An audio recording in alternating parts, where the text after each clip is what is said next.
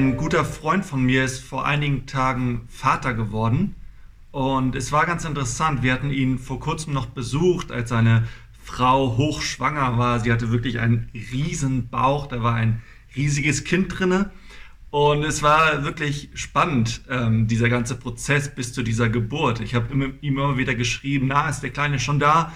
Der Kleine hatte sogar schon einen Namen, schon bevor er auf der Welt war.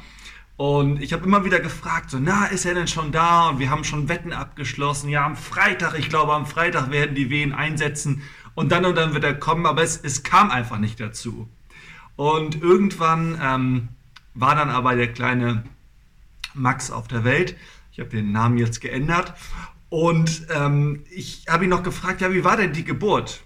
Und er hat gesagt, so ja, die Wehen haben eingesetzt, aber der Kleine wollte einfach nicht an die Welt, an die, an die Welt kommen.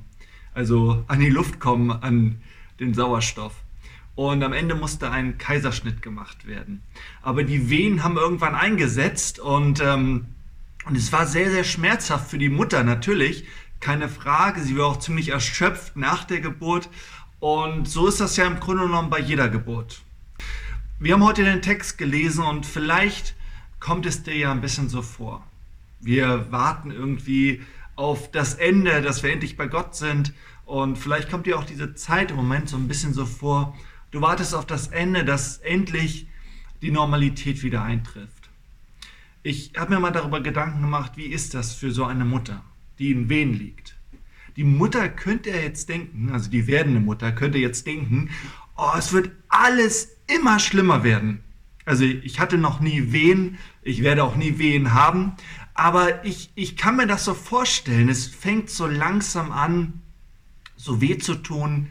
Dann sagt sie, oh, wir müssen jetzt ins Krankenhaus, dann fährt man ins Krankenhaus und die Wehen werden immer schlimmer, immer schlimmer, immer schlimmer.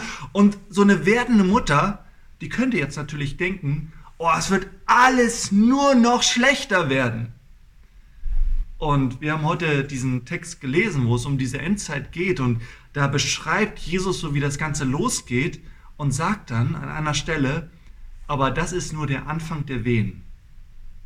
Und vielleicht kommt dir im Moment die Welt so ein bisschen so vor.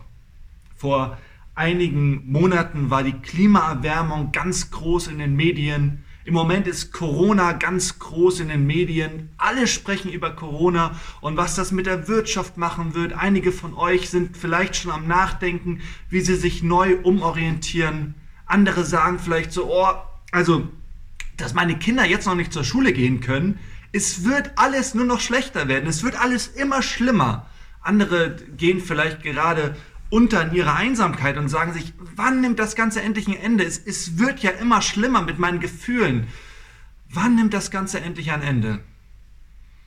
Und in dem Text, ich glaube, die Leute, die sich in dieser Endzeit befinden, und Jesus beschreibt da zwei Situationen. Zum einen das, das Ende ähm, des Tempels und Jerusalems. Der Tempel wurde ja im Jahr 70 nach Christus tatsächlich zerstört. Also das, was Jesus in dem Text ankündigt. Und zum anderen spricht aber auch Jesus über die Endzeit, die uns noch bevorsteht, die vielleicht in zwei Jahren soweit ist oder in 200 Jahren oder in 300 Jahren, wir wissen es nicht.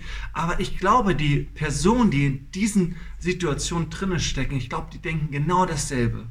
Ich glaube, die denken auch, es wird doch alles nur noch schlechter werden. Vielleicht hast du gerade diesen Gedanken, ja, früher früher war alles besser. Ich denke im Moment das. Ja, vor der Corona-Zeit war wirklich alles besser. Und vielleicht denkst du das im Moment auch. Wisst ihr, was ich wirklich hoffnungsvoll finde an diesem Text ist, dass es nicht das Ende ist, sondern dass ein Neuanfang bevorsteht. Ein Neubeginn steht bevor. Es ist nur der Anfang der Wehen und ich habe so gedacht, wie ist es gewesen bei der Frau meines Freundes? Ich meine, sie hat dieses Kind zur Welt gebracht und diese Wehen waren nur der Anfang.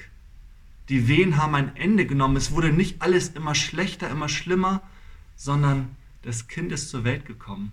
Es stand ein Neubeginn bevor, ein neues Leben, eine neue Freude, ein neues Glück.